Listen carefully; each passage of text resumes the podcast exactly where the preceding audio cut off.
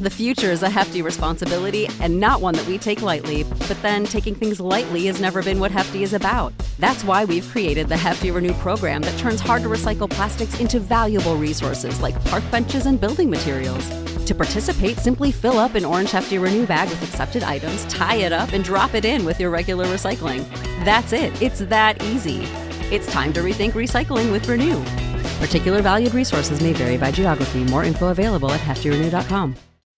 When you need mealtime inspiration, it's worth shopping Kroger, where you'll find over 30,000 mouthwatering choices that excite your inner foodie. And no matter what tasty choice you make, you'll enjoy our everyday low prices, plus extra ways to save, like digital coupons worth over $600 each week. You can also save up to $1 off per gallon at the pump with fuel points. More savings and more inspiring flavors make shopping Kroger worth it every time. Kroger, fresh for everyone. Fuel restrictions apply. This is your FBI.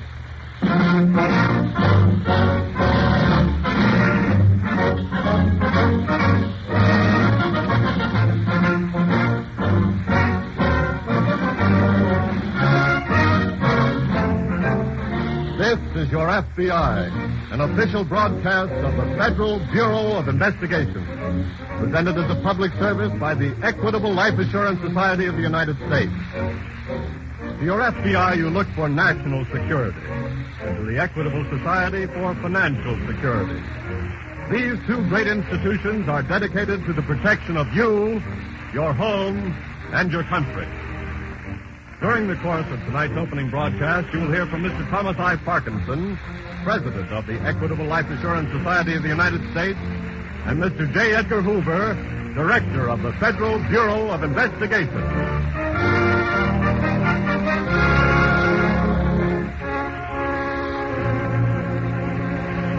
Tonight, the story of a crime against the nation espionage.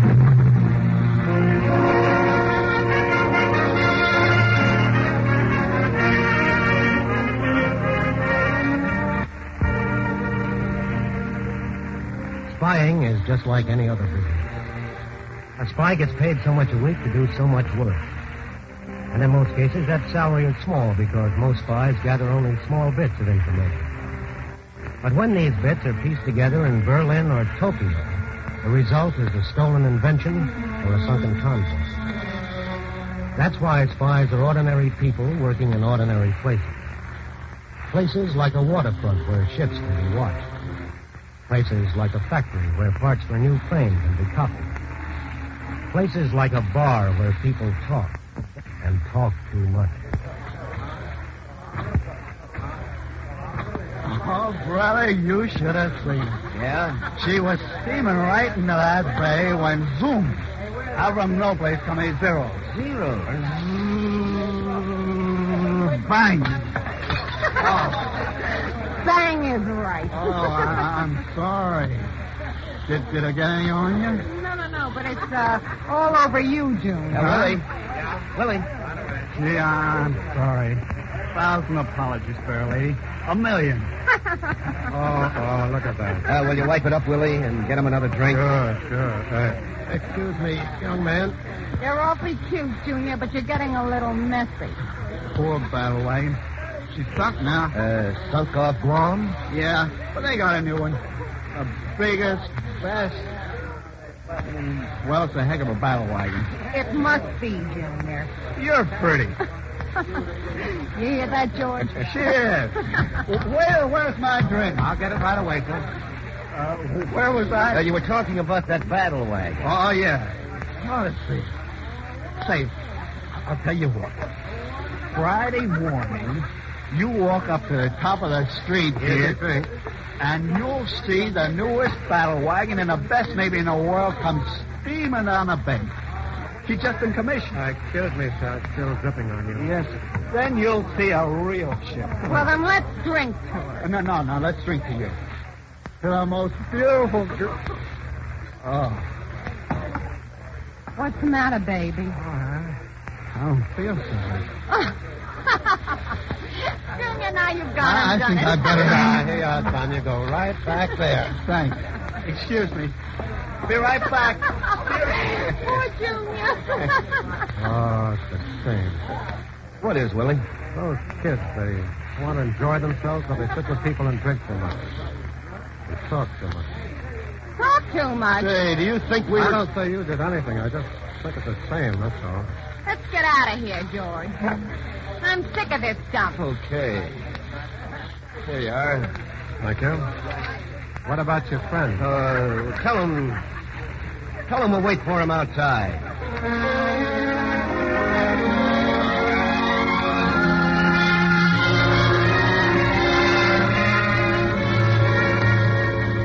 That was in January 1943. Early in February, three letters were brought to the attention of the FBI. Three pleasant letters typewritten in English. Three innocent letters intercepted on their way to Switzerland.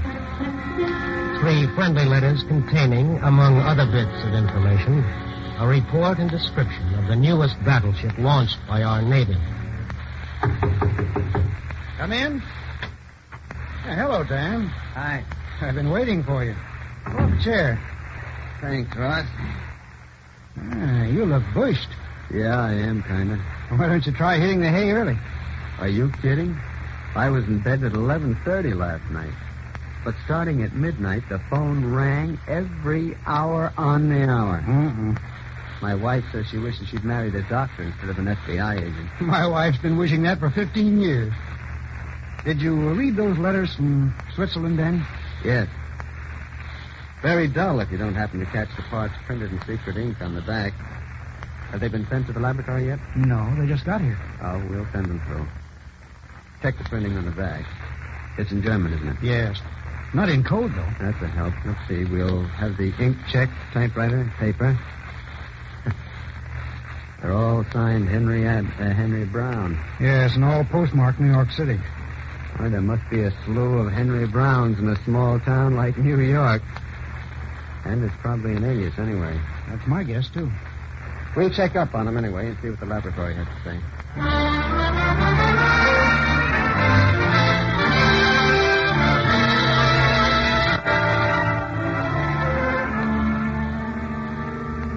A spy doesn't usually know exactly how much information he'll be able to pick up or exactly when or where he will get it. He knows, of course, that convoy movements in general are, valuable. He knows, too, that he may get this information from Navy or waterfront personnel. He knows he may be able to pick it up around the docks.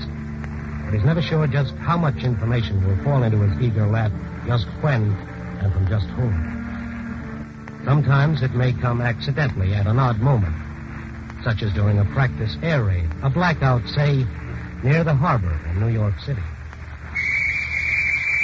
Lights out, all lights out. Mrs. Johnson, turn out that bathroom light. Quiet, Blitzen. This is a blackout. Mrs. Johnson! Turn out that bathroom light. Lights out, all lights out. Thank you, Mr. Stevens. Oh, good evening, Mr. Gordon. Having trouble? Just with Mrs. Johnson, as usual. Uh, she's dark now. Yeah, now, but I always have to yell my head off. She's a fine one. And my wife tells me she's always complaining about Rachel, too, and how she can't get enough coal. quiet, Blitzen, quiet. Is Blitzen sick? Hey, just had distemper. People like Mrs. Johnson ought to wake up and learn there's a war going on. Blackouts are very important. If I weren't a warden, you wouldn't find me out tonight. Aren't you feeling too good, Mr. Gordon? My kid's home on liberty, and this is his last night. Well, he'll be back soon. Not this time. He says he's going on a convoy run to Russia. Russia? Mm. Quite a trip. Yeah, And he's leaving tomorrow? or the day after. Can you imagine? Just came back, too, from... Where was it? Italy. But that was a short run. They just dumped some machinery there. Airplane parts, probably. No. For tanks, I think he said it was. Oh, yeah? Yeah. Oh, uh, how's business at the bar, Mr. Sebring? Well, it's pretty good, thanks. Uh-huh. Well, I think this will be a short blackout tonight. I hope so. Me, too. I got to write a letter before I go to bed. Business? No, it's a friend in Switzerland. Oh, you were over there in 41, weren't you? Yeah, fine country. Well, good night, Mr. Gordon. Good night, Mr. Sebring.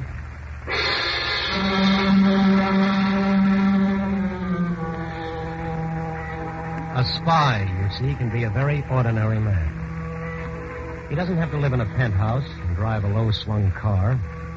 He doesn't have to work with a bulging wallet and an exotic woman. He doesn't have to employ gunmen disguised as chauffeurs or secretaries or waiters. He can be a waiter himself.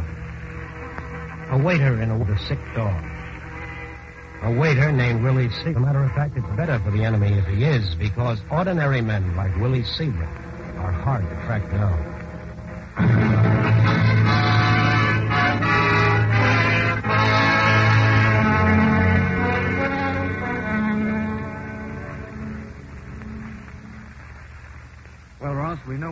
Typewriter our friend used, and we've had every agent in New York checking on them. What angle are you working on? We're taking the chance that a good percentage of the drivel he writes in English to his Swiss friend is the truth. Mm-hmm. So we've drawn up a list of what the man's like, and we're checking that. Want to see it? Yeah, Here you are. thanks. Can speak and write both English and German fluently. You can get that, of course, just from the languages used in the letters.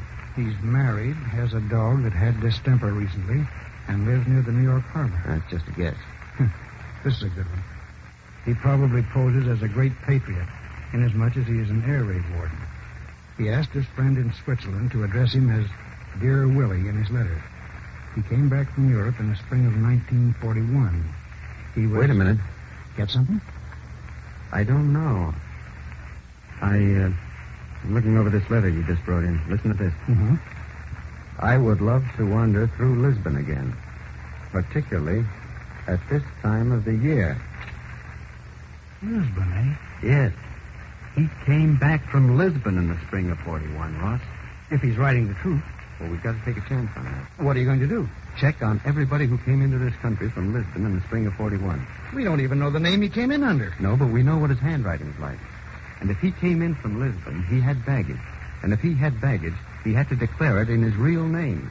And if he declared it, he had to declare it in handwriting. Sure, but there must be hundreds of those baggage declarations. There are thousands of air raid wardens, and with dogs. Okay.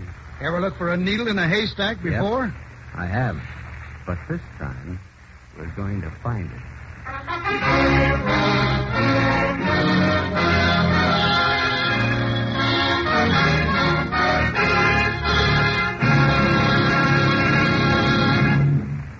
Momentarily close the Federal Bureau of Investigation file on the case of Willie Sebring.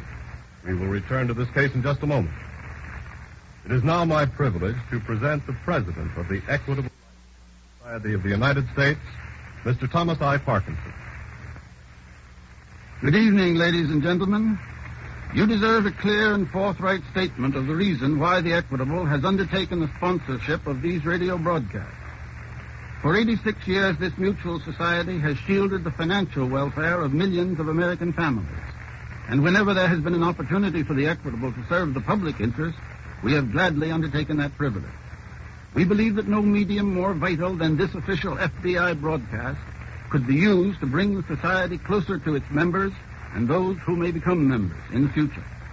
Our business, too, is the business of safeguarding the security of the American family. Whether it be through the provision of life insurance protection for your loved ones, or the protection of your homes and property, or the financing of industry to make more and better jobs, or the participation in war bond subscriptions and other war activities. In fact, in nearly every form of security other than the services rendered by your FBI, the Equitable considers itself your partner and your friend. Through the medium of these radio programs, we hope to let you know of the manifold ways in which the Equitable can serve and is serving you and your community. Our business is carrying on into the next generation the benefits of savings in this generation. Public service and human relationships. The preservation of homes for widows and children. The education of sons and daughters. The security and comfort of thousands of elderly men and women living in retirement. And finally, the peace of mind of the American citizen is the mission of our society.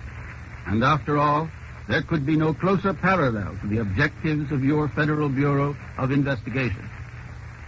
Thank you, Mr. Parkinson. And now we continue with the file on the case of Willie Sebring, spy.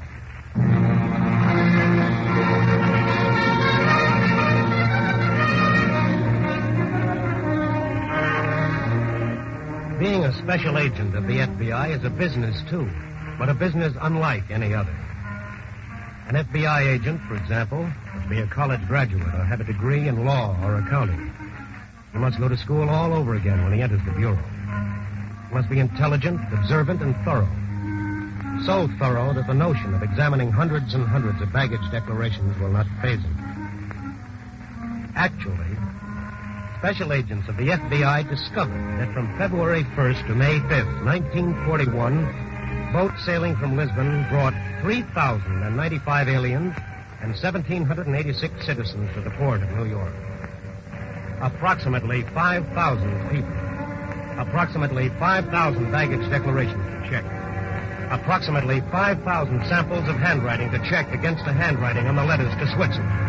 To match, to examine, to scrutinize, to sweat over, pore over, work over. Wait a minute.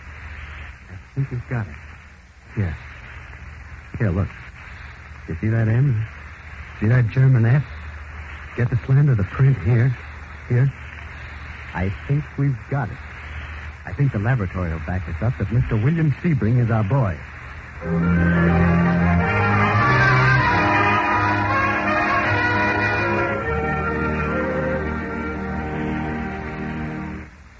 William Sebring, eh? I'd almost swear to it, Ross. What's the report on him? He was born in Germany, but he became a citizen here in 1925. That takes in the languages. He's married, and he's an air raid warden. Has he got a dog? Well, the ASPCA has three dogs registered in his wife's name. I see. It follows all the way down the line, Ross. He lives near the harbor. He works in a bar near the harbor. He... Come in. This just came over the teletype. Thanks. Ross, if Willie Sebring isn't the man, no one is. Sit down, Dan. Huh? What's the matter? Sit down. Mr. Hoover sent this over the teletype exactly seven minutes ago. Concluded question script writing on intercepts this case, written by William Sebring. Baggage declaration and letter to bank written by Sebring. However, insufficient samples to ascertain whether Sebring hand printed German messages in secret ink. Also, no typewriting specimens available for comparison. Not enough proof. I'm afraid not, Dan. Okay. Now what? I think Sebring's the man. I think Mr. Hoover does, too. But we need more proof. Yes.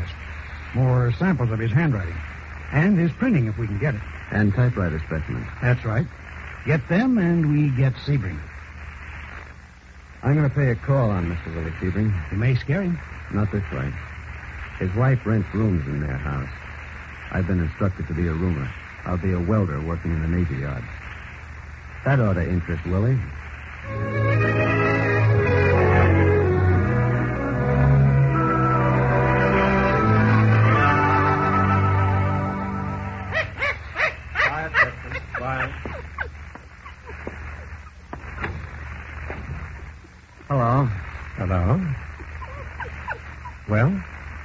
Say, uh, can I rent a room here? Oh, well, I'm sorry. My wife takes care of that, and she's out now. Oh, gee, that's tough. I wanted to get a room right away. Why don't you try across the street? They've got a room there. Oh, thanks. I guess it doesn't matter. Same distance from the Navy Yard. Be quiet, Blitzen, quiet. Well, hello there, old sport. Oh, uh, you like dogs? Sure. Well, in that case, I'll tell you what.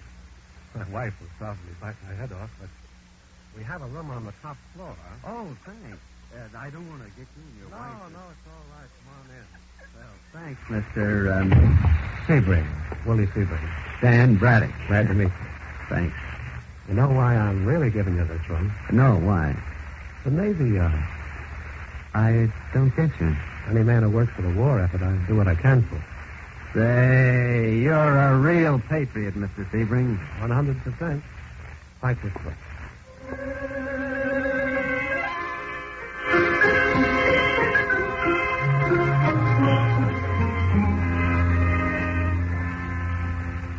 For six dollars a week, the special agent posing as Dan Braddock, welder, rented a room from Willie Sebring, spy.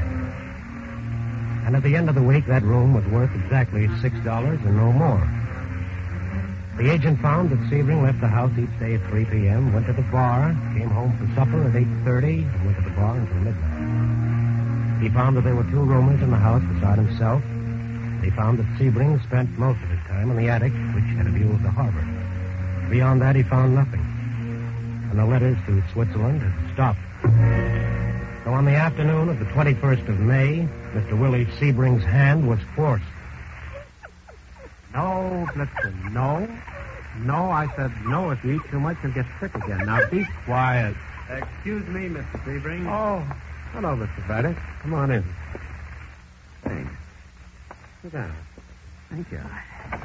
Well, still on the night shift, huh? Yeah. Well, those new ships probably need very careful work. Oh, they do, but they're honeys. Oh, I'm sure. I sneaked a picture of one I wanted to send to my kid brother. He's in the Pacific. A picture, huh? Yeah. Say, uh, Mr. Sebring, I wonder, could you do me a favor?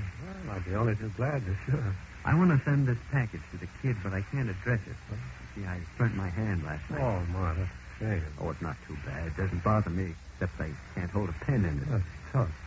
I was wondering if you had a typewriter in the house. You know, I could type up a label. A typewriter? Yeah. No, no, there's no typewriter here. I'll tell you what, though, my my handwriting isn't so good, but I I could print the address for you in ink. Swell. I'd appreciate Well, that. that's no trouble at all. Listen, be quiet. That dog will be the death of me one of these days. Now, uh, who does this go to? Sergeant Fred Braddock. S E R G.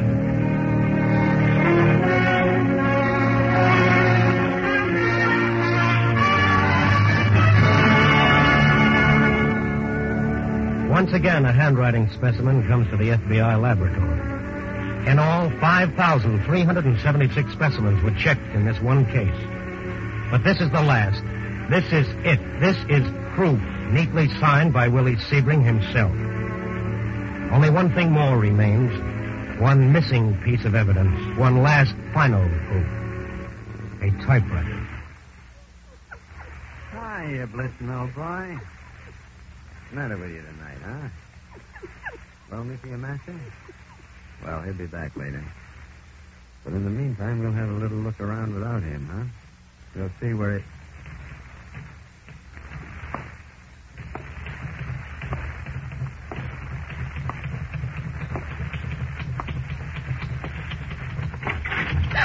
Oh, I'm sorry. Oh, you didn't scared me out of my wits. I really am uh, sorry. I didn't mean to frighten you. My my name is. I uh, know. You're you're Mr. Braddock. How do you know? Mrs. Sebring told me. Well, I didn't know you lived here. Well, I board here, but I've been away on a two-week vacation. Oh. Uh, did you take your typewriter with you? Why, yes, why? Oh, I was looking for one the other day. Well, you can borrow this anytime you want. Everybody else in the house does. From Mr. Sebring down, huh? Mainly Mr. Sebring.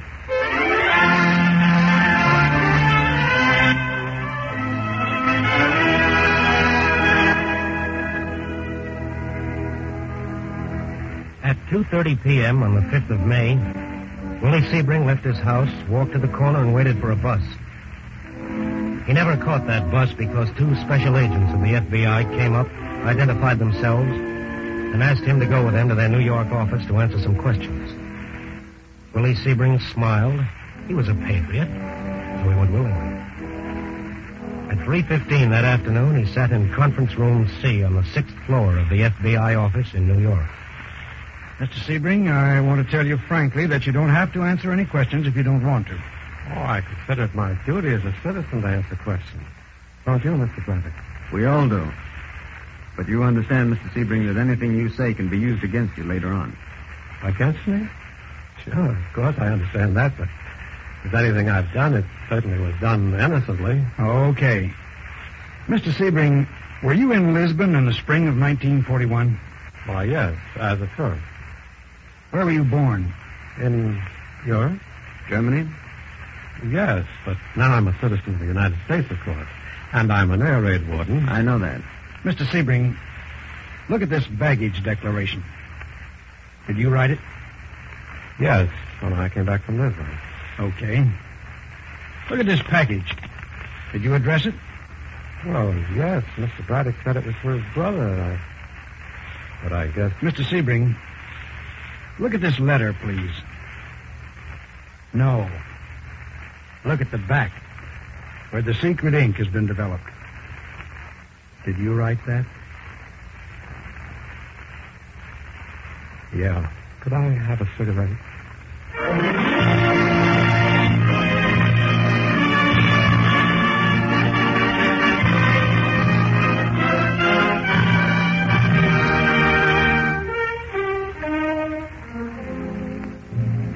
Spying is just like any other business. Its market is the enemy. Its merchandise is talk, gossip, conversation in a bar, on a street, on a train.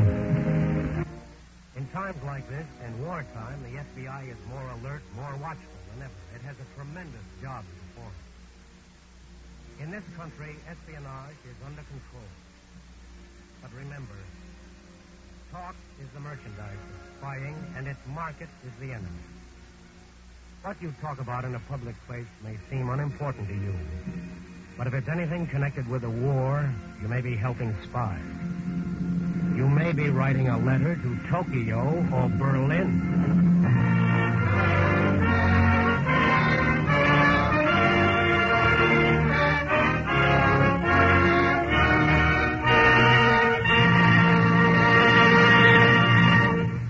Before we close tonight's file, it is our special privilege and pleasure to introduce the director of the Federal Bureau of Investigation, who is in Washington, Mr. J. Edgar Hoover. Good evening, ladies and gentlemen. Your FBI hopes that these broadcasts will help you to know more about the organization which is dedicated to the safeguarding of your welfare and that of your family. Perhaps through these radio broadcasts, you will not only be entertained by the stories of your FBI in action, but you may also gain a better appreciation of your own personal responsibility to your family and to the community in which you live. And I want both you and Mr. Parkinson to know that speaking for myself and for the whole Bureau, I am especially pleased that these messages are being brought to you under the sponsorship of another institution which likewise is dedicated to the security of the family, the Equitable Life Assurance Society of the United States. Every man, woman, and child in this nation should be alert and ever watchful for the slightest information which might lead to prevention of a crime by our enemies within and without the United States. While our fighting men all over the world are tonight meeting the enemy on land, in the air, and on the sea, it is a duty of every one of us to protect them by guarding the homeland they have left in our trust. It is my sincere hope that these broadcasts will enable you to know more about how to cooperate with your local police officials and every branch of law enforcement in your community. I also hope that you will come to know your FBI as a group of men and women who seek no personal glory and who are part of a great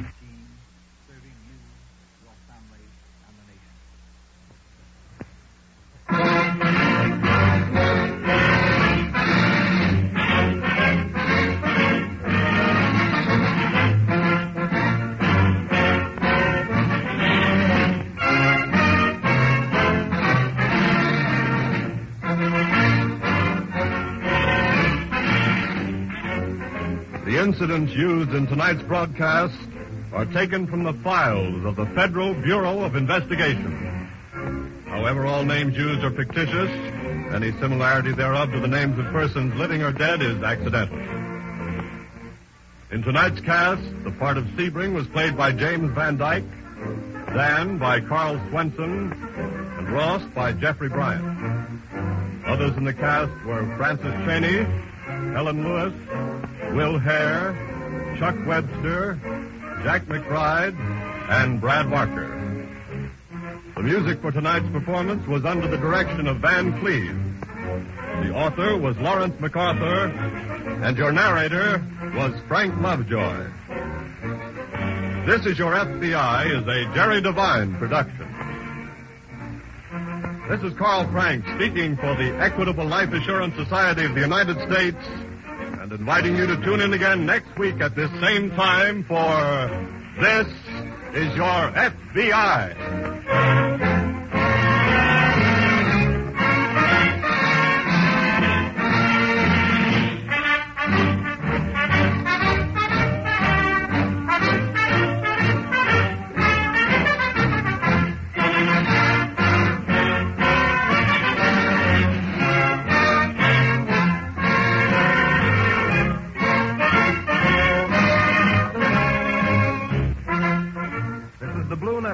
The American Broadcasting Company.